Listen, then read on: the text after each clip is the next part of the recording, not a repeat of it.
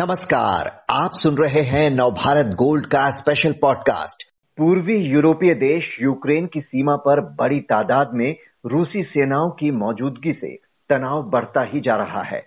Ukraine पर इनके हमले की आशंका के बीच यूरोपीय संघ के सदस्य देशों ने ब्रसल्स में बैठक कर रूस को कोई कदम न उठाने के लिए सचेत किया। तो वहीं अमेरिका ने यूक्रेन स्थित अपने दूतावास के सभी कर्मचारियों को वहाँ से लौटने का फरमान सुना दिया। अमेरिका भी रूस को कड़ी चेतावनी दे चुका है। रूस के खिलाफ एकजुट हो रहे पश्चिमी देशों और यूरोपीय संघ की बात सुनने को तैयार हैं भी राष्ट्रपति पुतिन। क्या विश्व युद्ध की नौबत आने वाली है? यही सब समझने की कोशिश आज हम करेंगे। बात करने के लिए हमारे साथ हैं हर्ष वी पंत, जो रक्षा और विदेश मामलों के जानकार हैं। हर्ष जी, इससे पहले कि हम ताज़ा हालात की बात करें, आपसे समझना चाहेंगे कि क्या विवाद है रूस और यूक्रेन के बीच? इसकी शुरुआत कैसे हुई और बात यहाँ तक कैसे पहुँच गई कि वर्ल्ड वॉर की बातें होने लगी हैं? देखिए ये एक बड़ा पुराना विवाद है और आज का विवाद नहीं है। इसकी जो जड़ें हैं वो शीत युद्ध के अंत की ओर जाती हैं और 1990 और इक्यानबे में जब शीत युद्ध खत्म हो रहा था तो उस समय जो वेस्टर्न फोर्सेस ने वेस्टर्न कंट्रीज़ ने अमेरिका ने और नेटो ने जब एक्सपेंशन किया अपना ईस्ट वर्ल्ड उसको लेकर जो रूस में, तब से लेकर आज तक एक चिंता, एक इनसिक्योरिटी बनी हुई थी। और यूक्रेन एक ऐसा देश है जो जिसको रूस अपने स्पेयर ऑफ़ इन्फ्लुएंस के अंदर मानता है। रूस ये पश्चिमी देशों से, नेटो से, अमेरिका से ये आयरन क्लैड गारंटी चाहता है कि रूस यूक्रेन नेटो में शामिल न हो। और जो एक एक तरह से जो फॉल्ट लाइन यूरोप में बनी हुई है कि ईस्टर्न यूरोप और वेस्टर्न यूरोप के बीच में वो बनी रहे, जिससे कि जो ईस्टर्न यूरोप है, उसमें रूस का दबदबा बना रहे। पश्चिमी देशों में अमेरिका ने, नेटो ने उन्नीस सौ नब्बे से लेकर एक ऐसी पॉलिसी अपनाई, जिसमें उन्होंने ये कहा कि हम ईस्टवर्ड एक्सपेंशन करेंगे और जो देश हमसे जुड़ना चाहते हैं, वो हमसे जुड़ सकते हैं। उस, उसको लेकर काफ़ी समस्याएँ रही, और आज जब स्थिति में आ गया रूस को ये लग रहा है कि वो अपनी जो इच्छाएँ हैं, उसको, उनका, उनको उनको प्रबलता के साथ पश्चिमी देशों के सामने रख सकता है तो उसने यूक्रेन का सहारा लेकर एक एक बड़ी, एक तरह से जो जियो पोलिटिकल ऑर्डर है यूरोप में, उसको रिकंस्ट्रक्ट करने की कोशिश करी है। तो मुझे लगता है ये सिर्फ़ यूक्रेन का सवाल नहीं है, ये सवाल है कि किस तरह का सिक्योरिटी ऑर्डर यूरोप में अब खड़ा होगा इसके बाद, क्योंकि जो एपिसोड चल रहा है, उसमें बहुत बड़े सवाल खड़े किए हैं यूरोप के लिए, अमेरिका की लीडरशिप के लिए नेटो के लिए और रूस की विदेश नीति और अब जो एक माहौल बनाया जा रहा है, अमेरिका समेत तमाम पश्चिमी देशों और यूरोपीय संघ द्वारा, रूस को ये चेतावनी दी जा रही है कि आप किसी भी तरह का सैन्य दुस्साहस करने की कोशिश न करें, वरना अच्छा नहीं होगा।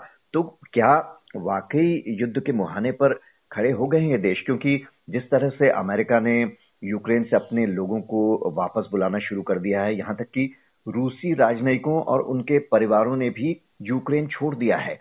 तो क्या वाकई हमला करने का रिस्क लेने वाला है रूस? देखिए रूस के पास इस समय कार्ड्स जो हैं वो बहुत सारे हैं और मुझे ऐसा लगता तो नहीं कि एक फॉर्मल युद्ध की तरफ़ रूस बढ़ेगा क्योंकि उसका उसका, नुकसान उसका खामियाजा रूस को भुगतना पड़ेगा। रूस की जो सेनाएँ हैं वो अंदर बनी रह सकती हैं। लेकिन ये ज़रूर है कि रूस के पास और लेवरेज और तरह की लेवरेज है। और आपको याद ही होगा 2014 में रूस क्राइमिया पर कब्जा कर चुका है और दो एरियाज़ ऐसे हैं जहाँ पर रूसी मूल के नागरिक मेजोरिटी में है। उन एरियाज़ पर इन एरियाज़ में भी काफ़ी डिस्टर्बेंस रहा है यूक्रेन में और यूक्रेन की सरकार का वहाँ पर दक्षता नहीं है। तो एक तरह से इंटरनली यूक्रेन काफ़ी डिफ़िकल्ट स्थिति से गुजर रहा है और उसके पास ऐसी कोई स्ट्रक्चर नहीं है कि वो रूस को रूस को रूस के सामने खड़ा हो पाए। तो रूस के पास युद्ध में जाए बगैर भी काफ़ी ऐसी संभावनाएँ हैं, जहाँ पर वो अपना दबदबा यूक्रेन में बना सकता है और उसने एक मैसेज तो दे ही दिया है यूक्रेन को कि यूक्रेन के पास बहुत ज़्यादा विकल्प है नहीं। और दूसरी जो जो बात काफ़ी ऊपर बात आ रही थी कि रूस जो है वो वीके ने इस बात का ज़िक्र किया कि रूस वहाँ पे तख्ता पलट कर सकता है और एक ऐसे लीडर को के हाथ में सत्ता सौंप सकता है जो प्रो रशियन है। तो उसकी भी संभावना बनी है क्योंकि रूस मुझे नहीं चाहेगा एक, युद्ध की स्थिति हो क्योंकि रूस जो भी व्लादिमिर पुतिन कहें वो एक एक अननेसेसरी वॉर में अपने आप को अपनी फोर्सेस को नहीं डालना चाहेंगे और उनकी भी आर्थिक हालत बहुत अच्छी नहीं है रूस की। तो मुझे नहीं लगता कि वॉर की संभावना है, लेकिन ये ज़रूर है कि छोटा एक छोटी कॉन्फ्लिक्ट बन सकती है या रूस कुछ ऐसा पैंतरा अपना सकता है, जहाँ पर बगैर लड़े ही वो यूक्रेन की जो पावर है पावर स्ट्रक्चर है, उस पर उसको कंट्रोल में ला पाए। ये यूरोपीय संघ के जो सदस्य देश हैं, ये भी काफ़ी एकजुटता दिखा रहे हैं इस मुद्दे के बहाने। लेकिन अगर हम देखें तो यूरोपीय संघ 40 प्रतिशत प्राकृतिक गैस रूस से आयात करता है, जो उसे यूक्रेन के ज़रिए पाइपलाइन से मिलती है। और गैस के दाम यूरोप में इस वक्त बहुत ज़्यादा है। ऐसे में रूस से गैस लेने वाले जर्मनी और कई अन्य देश, हमने देखा कि वो थोड़े सतर्क भी हैं, किसी भी कदम को लेकर। तो जो यूरोपीय देश दो विश्व युद्ध झेल चुके हैं तो उन्हें किस तरह की पहल करने की ज़रूरत है इस मसले पर, कि तनाव बढ़ने के बजाय कम हो या खत्म हो? देखिए, जहाँ तक यूरोपियन यूनियन का सवाल है यूरोपियन यूनियन तो बहुत पटा हुआ है और इसका सबसे बड़ा नमूना हमने देखा था जब जर्मन नेवल चीफ जो भारत में आकर जिनके जिनके बयान पर काफ़ी हल्ला मचा हुआ है, उनको रेजिग्नेशन देना पड़ा है जर्मनी जाकर। उन्होंने ये कहा कि उनको नहीं लगता कि रूस अटैक करने वाला है यूक्रेन के ऊपर। तो क्योंकि जर्मन जर्मनी काफ़ी समय से ये बात कह रहा है कि रूस उसको रूस के साथ अपने संबंध अच्छे करने हैं। और जिसका आपने ज़िक्र किया कि एनर्जी जो रिलेशनशिप है जर्मनी और रूस के बीच में, और काफ़ी ऐसे और देश है जिनके बीच जहाँ पर रूस की लेवरेज बहुत ज़्यादा है। रूस इस बात को समझता है। व्लादिमिर पुतिन जानते हैं कि यूरोपियन यूनियन डिवाइडेड है, कि यूरोपियन यूनियन में एकजुटता नहीं है। और इसी का ज़िक्र अगर आपको याद होगा तो बाइडन ने अपनी प्रेस कॉन्फ्रेंस में भी किया था। हालाँकि वो बाद में इससे मुकर गए, लेकिन उन्होंने ये बात की थी कि अगर कोई माइनर इंकर्जन होता है तो उसमें ये देखना पड़ेगा कि यूरोप यूरोप कितना डिवाइडेड है नेता नेटो कितना एकजुट होकर काम कर सकता है। तो मुझे ऐसा लगता है कि जो जो पश्चिमी देश हैं उन, उन्होंने अभी तक कोई यूनाइटेड फ्रंट खड़ा किया नहीं है और जितने भी डिविजन सामने आ रहे हैं उसको देखते हुए कहीं पर पुतिन को और आ, कहीं व्लादिमिर पुतिन को इससे और एक कॉन्फिडेंस मिल रहा होगा कि उनको अगर यूक्रेन के ऊपर किसी तरह का यूक्रेन के ऊपर कब्जा करना है या यूक्रेन को कंट्रोल हम्म। करना है तो इससे अच्छा मौका उनको नहीं मिल सकता क्योंकि जैसा आप कह रहे हैं कि आर्थिक हालत यूरोप में भी उतनी स्ट्रांग नहीं है हम्म। और एनर्जी की जो डिपेंडेंस है वो बहुत ज़्यादा है और हम्म। यूरोप इस कारण इकट्ठा एकजुट नहीं है लेकिन ये ज़रूर है कि यूरोप भी नहीं चाहेगा कि एक लड़ाई की स्थिति बने। युद्ध की स्थिति बने। और अमेरिका भी नहीं चाहेगा कि युद्ध की स्थिति बने। और देखिए, यही बात तो इंटरेस्टिंग है कि अगर आप तीन इसके पलड़े देखें, रूस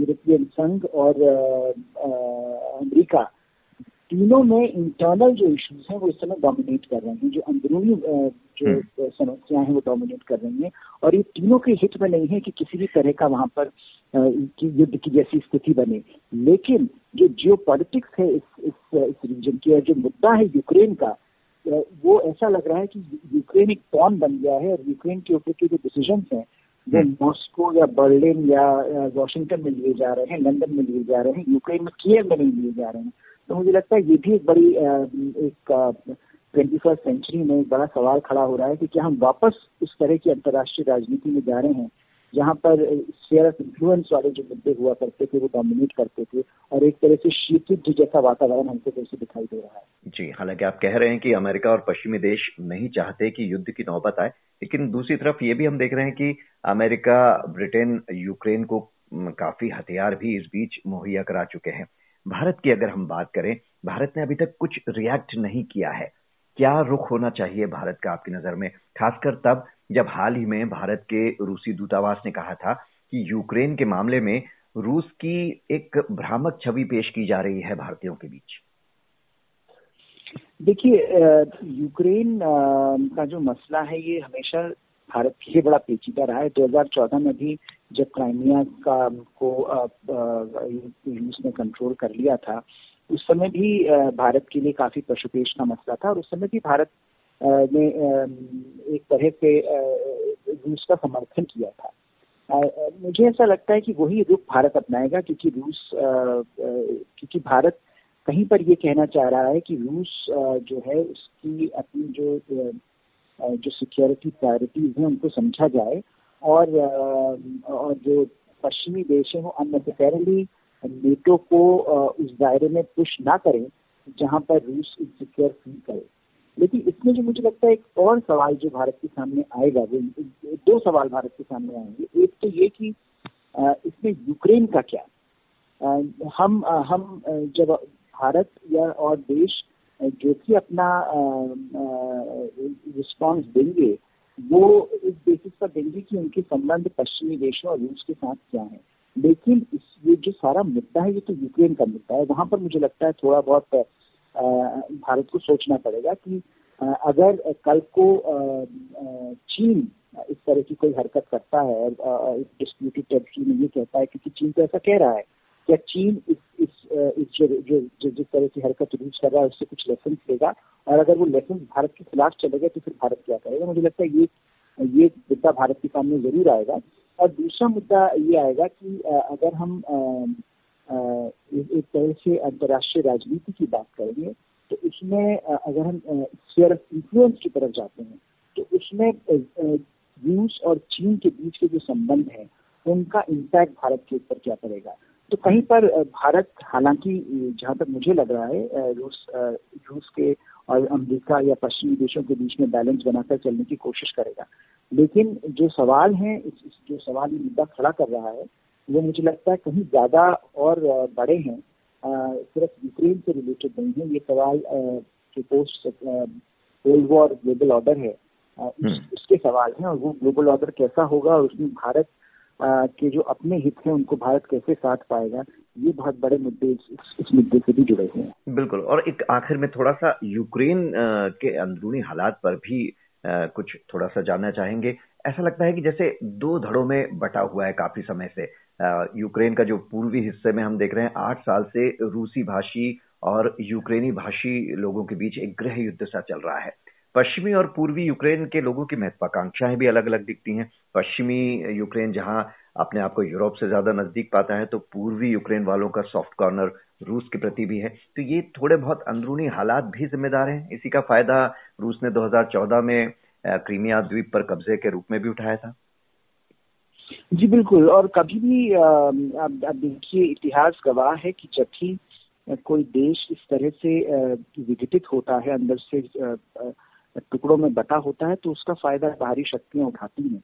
और रूस के लिए ये एक एक तरह से पलटवार का मौका रहा है, क्योंकि रूस ने पहले से ये कहा था कि जो विघटन है, जैसे खासकर व्लादिमिर पुतिन ने ये बात बार बार कही है कि जो रूस का, जो यूएसएसआर का विघटन जो हुआ था, वो सबसे बड़ा, सबसे बड़ी जियो पोलिटिकल कैपेसिटी थी दुनिया के लिए। तो वो इस बात को मानते हैं कि जो देश अलग हुए यूएसएसआर के से उन्नीस सौ नब्बे शीतयुद्ध के बाद वो नहीं होना चाहिए था। और इसीलिए जिसका आप ज़िक्र कर रहे हैं कि जो उनकी स्ट्रेंथ है, जहाँ पर वो रूसी मूल के जो नागरिक हैं उनका इस्तेमाल करके उन्होंने यूक्रेन के अंदर अपना दबदबा बनाने की कोशिश करी। और रूस यूक्रेन में चूँकि जो इंस्टीट्यूशन फैब्रिक है, वो कमज़ोर है यूक्रेन की जो पावर एलिट्स हैं, वो उनका एक कॉमन विजन देश के लिए नहीं है। वो अभी भी जिसका आप ज़िक्र कर रहे थे, एक एक ऐसी है जो अपने आप को पश्चिमी देशों के साथ देखती है, एक रूस के साथ भविष्य अपना देखती है। ये जो पावर एलिट्स हैं और इंस्टीट्यूशन फैब्रिक है, वो दोनों ही टूटे हुए हैं डिवाइडेड हैं। और उसका फ़ायदा रूस ने उठाया और उसका फ़ायदा किसी हद तक पश्चिमी देश पश्चिमी देश भी उठा रहे हैं। तो वो जो एक अंदरूनी हालात यूक्रेन के बने हुए हैं, वो मुझे लगता है बहुत बड़ा कारण है कि यूक्रेन आज ऐसी स्थिति में पहुँचा है। और यूक्रेन का जो भविष्य है, वो मुझे लगता है इसी तरह से उथल पुथल से भरा रहेगा। जब तक यूक्रेन के अंदर की समस्याएँ सुलझती नहीं है या तो यूक्रेन की यूक्रेन की जो लीडरशिप है, वो इन समस्याओं को सुलझाए, नहीं तो ये बड़ा टेम्पटिंग होता है बाहरी शक्तियों के लिए वो अंदर आके एक तरफ़ या दूसरी तरफ़ इसका रुझान देखकर इन समस्याओं को अपना अपना हित साधें। तो मुझे लगता है वो जो समस्या जिसका आप ज़िक्र कर रहे हैं लार्जली डोमेस्टिक एक प्रॉब्लम है जिसका फ़ायदा बाहरी शक्तियाँ उठा रही हैं। बिल्कुल। फ़िलहाल तो पूरी दुनिया की नज़र रूस के अगले कदम पर है कि वो क्या करने वाला है, क्योंकि न सिर्फ़ यूक्रेन, बल्कि पड़ोसी देश बेलारूस में भी बड़ी तादाद में उसने अपनी सेनाएँ भेज दी हैं। बहुत बहुत शुक्रिया हर्षपन जी हमसे बात करने के लिए।